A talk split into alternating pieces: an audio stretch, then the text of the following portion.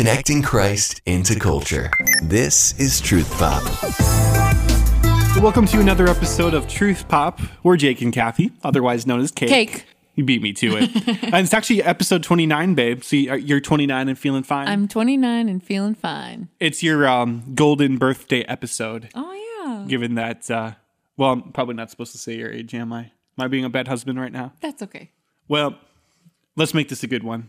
what we do on the podcast is we connect Christ into modern day pop culture, giving you a Catholic take on faith and culture. So we examine music, movies, anything in culture really, and we bring the Catholic faith into it. You know, so so glad that you're hanging out on this episode. Just a reminder, you may or may not hear our dog Chloe in the background because Chloe is a very um she's a very starstruck dog or I no, I should say that she likes actually to be in the spotlight. She likes to make her voice known. Yes, her bark is very pronounced. So you may or may not hear her. First of all, oh, oh there's Chloe now. So Chloe is announcing that we're starting off with a Catholic kernel of truth. It's another Catholic kernel of truth on Truth Pop. It's a scary time right now. So you heard that, you know, Russia has invaded the Ukraine and there's a lot of people talking about a potential of World War III and what are we to make of that? And know, there's just a simple reminder, I think, that as I was scrolling on Facebook, I saw someone just posting about how, you know, we need to pray the rosary. You know, like Mary said in, in the Fatima prophecy, she she talked to the Fatima children saying that, you know, war would happen if we didn't turn back uh, to her immaculate heart. And if we didn't pray the rosary, there would be unrest. So, you know, we shouldn't really be surprised for what we're seeing now. But Kathy, I know you know as much as I do how important praying the rosary really is. Yeah, one of our good friends, Father Parker, he told us that praying the rosary is so important and it really protects us from heresy. Everyone who is devoted to praying the rosary daily is close to Jesus. Yeah, and one idea that we had was taking the rosary to Truth Pop online. So maybe you're not familiar much with the rosary, and that's okay. We'd love to introduce you to it. So we thought that uh, in the coming weeks, we wanted to pray a weekly rosary on our Facebook page through Facebook Live. And so you're welcome to join us if you want to like the page. Um, you know, obviously online you can find a lot of great resources explaining the rosary and how it's prayed, why it's important, and well, you can find answers to that online. But uh, we'll you know we'll pray with you. Like we need to pray together more than ever. So just look for that on our Facebook page in the coming weeks. Again, you can follow us on Truth Pop and get connected to that but I think really just starting with a daily rosary, that's what we can do. You know, people say, "Oh, you know, sending good vibes, blah blah blah." No, like that that what we really have to do is getting back to square one, getting back to prayer, turning back to our mother, and that's where peace is going to be found. It's time for this week's Truth Pop Pick of the Week. This is Truth Pop. It has to do with the conversation tonight, actually. People say, oh, I'm sending good vibes, or they say, I'm spiritual, not religious. Like, how many times have you heard someone say that? That, you know, they believe in God, they might believe in a higher power, but that doesn't necessarily mean they believe in religion. In fact, a lot of times people use religion to make it sound like a man made social construct that's just meant to take the fun out of life.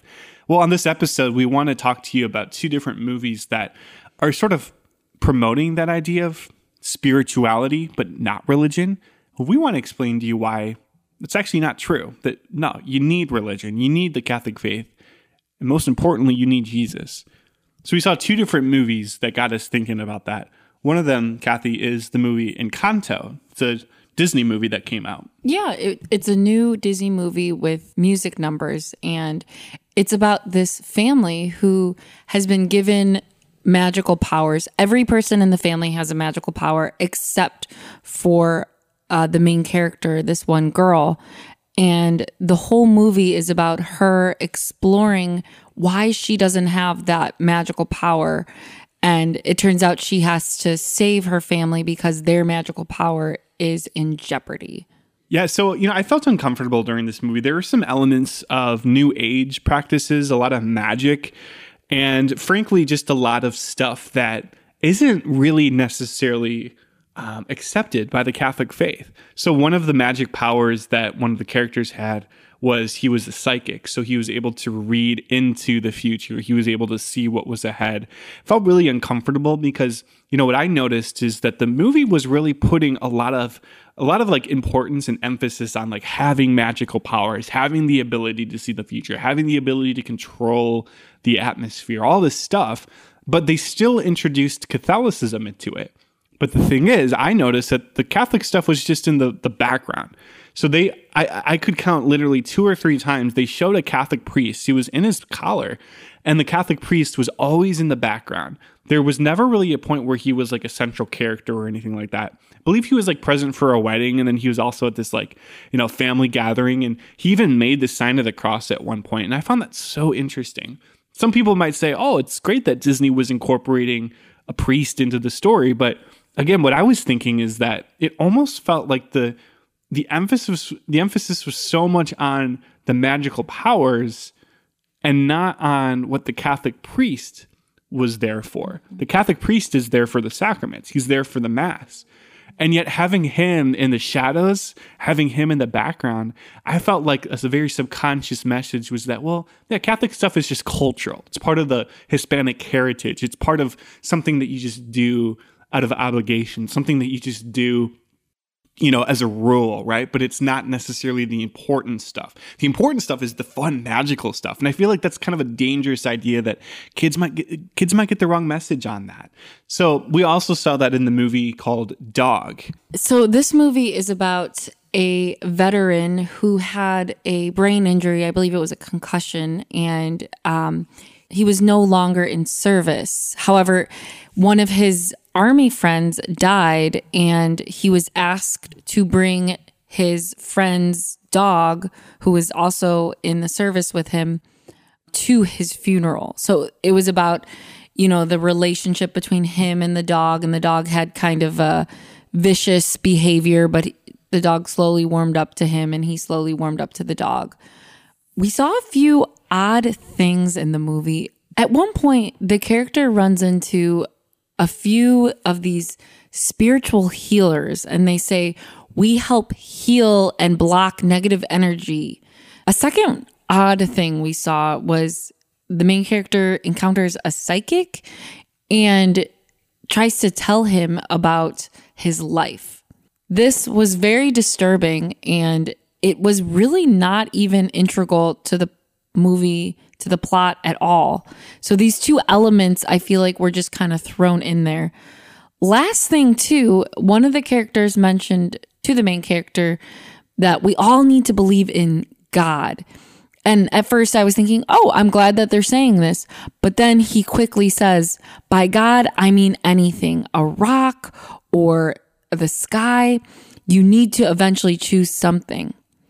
This is very morally relative he's saying that God is just whatever we want him to be, but we need to believe in some sort of higher power.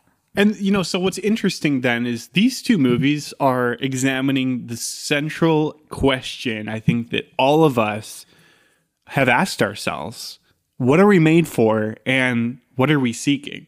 Right? So we're all looking for something. And whether or not we believe in a God or a quote a higher power, we're all searching for it. And the new age movement has just simply exploded. And you can see it evident in these two movies, which we don't recommend. So, like, I, you know, I saw this article from EWTN. It was really interesting because they're talking about how what a lot of times people who practice new age stuff don't realize is that the source is from Satan people will just like mindlessly go to you know get the tarot card their their palm read or you know they'll um they'll they'll go to a, a séance or they'll play with a, a ouija board. People don't know how nefarious this actually is. But the, the core truth is that there are two powers. There's either god or there's satan. We live in a world that's not exactly understanding how supernatural realities exist because we can't see them. Mm-hmm. But we live in a, a, supernatural world that's beyond us. Things that, if we could see it for ourselves, we'd be scared to death. Mm-hmm. And we're messing with this stuff and we don't realize it. So if we're not going directly to God in the sacraments of the Catholic Church, chances are we're messing with Satan. We're messing with demons and evil spirits. So let me just say this don't do this stuff like if you've done it before, you know, take it to confession. You know, Jesus is always waiting to forgive, but this stuff is really opening up yourself to a, portal to, to, to evil you know to you, you can feel it in the air. I, have heard people say that you know when they when they go to let's say play it with a ouija board not only do they see stuff they feel stuff. They feel the thickness in the air. How can you say that that's not from the devil right? Because the lord is the lord of peace the, the lord speaks in a small still voice that's not from God. Mm-hmm. So this new age stuff is so dangerous. And again, I would just say if you've ever had any sort of involvement with it, you know, you don't have to carry that shame, you don't have to carry that guilt. Just, you know, take it to the merciful Lord in confession. But this new age movement is it's it's real, right? And and if, if we really truly believe that there is a supernatural force beyond us, we can't just say, well, I want to be spiritual, not religious. Because you know, as Father Rich Simon has often said, even the devil believes in spirits. The devil believes in God. The devil is spiritual. Exactly. So, okay, someone says they're spiritual, and oftentimes they say, well, I don't want to believe in a man made religion. Well, then ask yourself this question Isn't saying I'm spiritual also man made? Right? Because what what you're saying is well i want to be my own god. I want to follow my own beliefs. I, I don't want to be tied down to something that's beyond myself that tells me that there's a moral code that i must follow that i want to be able to decide for myself how i spend my time and who i worship and what i do. Well that's the god of relativism. That's not true faith. So people say well i'm spiritual. I believe that there's something but it's not necessarily a god I mean, how is that even a, a personal love story? So let's really get into what the Catholic faith is all about. It's a personal relationship with Jesus. And, and here's the thing I believe is we as a body of Christ, sometimes we get it wrong too. It, not just in terms of like people who practice New Age stuff, but even us as believers, we might say, well, I, I want a personal relationship with Jesus, but I don't want to follow a religion because it's just constrictive. There, there's a song from a Christian artist who says, "You can relieve, you can leave your religion at home. I want real love." And, and and we're getting it wrong, right? We're thinking that religion is taking away the real personal relationship with Jesus. Well, maybe your idea of religion is doing that, but the real religion, the church that Jesus founded, it's a family. It's not a restrictive method of, you know, do this and don't do that. It's mm-hmm. it's not a cult. It's a family, a family that loves you. Yeah. So if you want to have that personal relationship with Jesus, great. That's a great start. But be Catholic.